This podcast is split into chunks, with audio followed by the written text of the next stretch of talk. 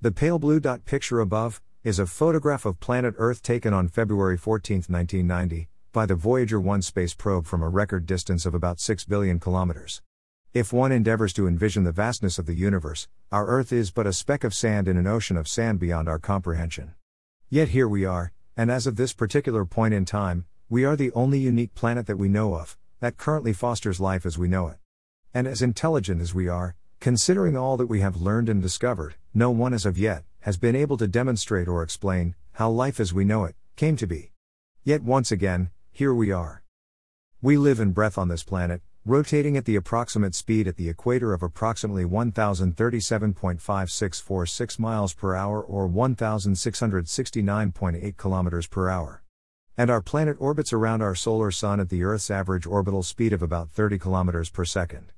In other units, that's about 19 miles per second, or 67,000 miles per hour, or 110,000 kilometers per hour, 110 million meters per hour.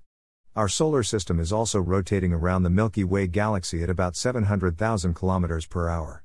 And our Milky Way galaxy is also traveling at a huge speed away from every other galaxy as the universe continues to expand, although with vastly differing relative speeds depending on the distances of the galaxies from us.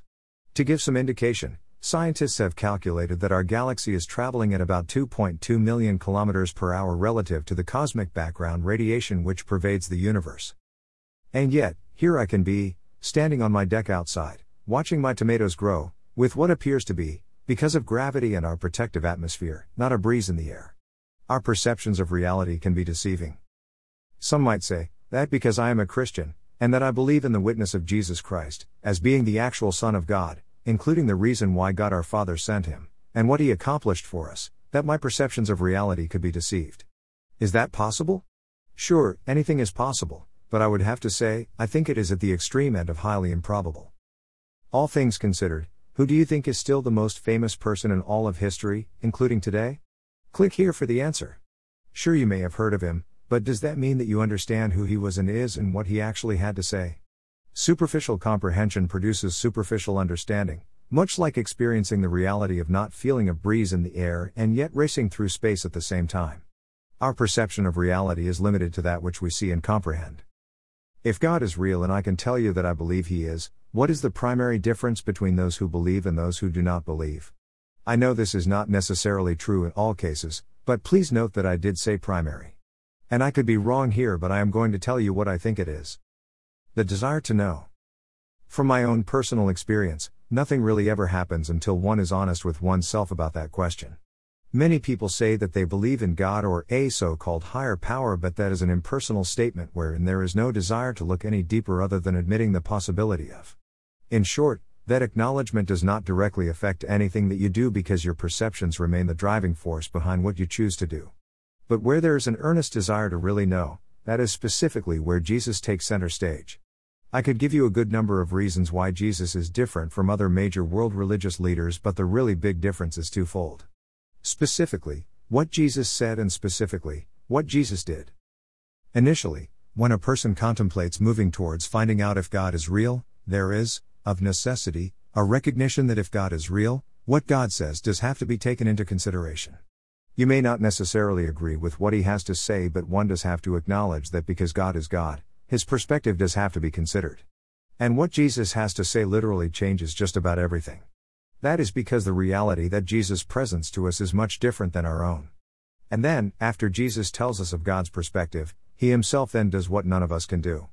That is where Jesus perfectly does himself, what he tells and shows us, is his and our Father's will. If you don't think that the witness of Jesus is powerful, you would be mistaken. Search as you might, you will not find another like Jesus. Like the reality of understanding why there is no breeze but at the same time, hurling through space at horrendous speeds, Jesus opens our eyes to a reality that extends beyond what we in ourselves can see, when we accept Him as our Lord and Savior. And that journey can begin with a heartfelt prayer from us, to God, for God to show Himself to us. And if we truly mean it, stand by, because He surely will. I am going to leave you with a quote from C.S. Lewis, where Lewis, who was once an atheist, talks about Jesus.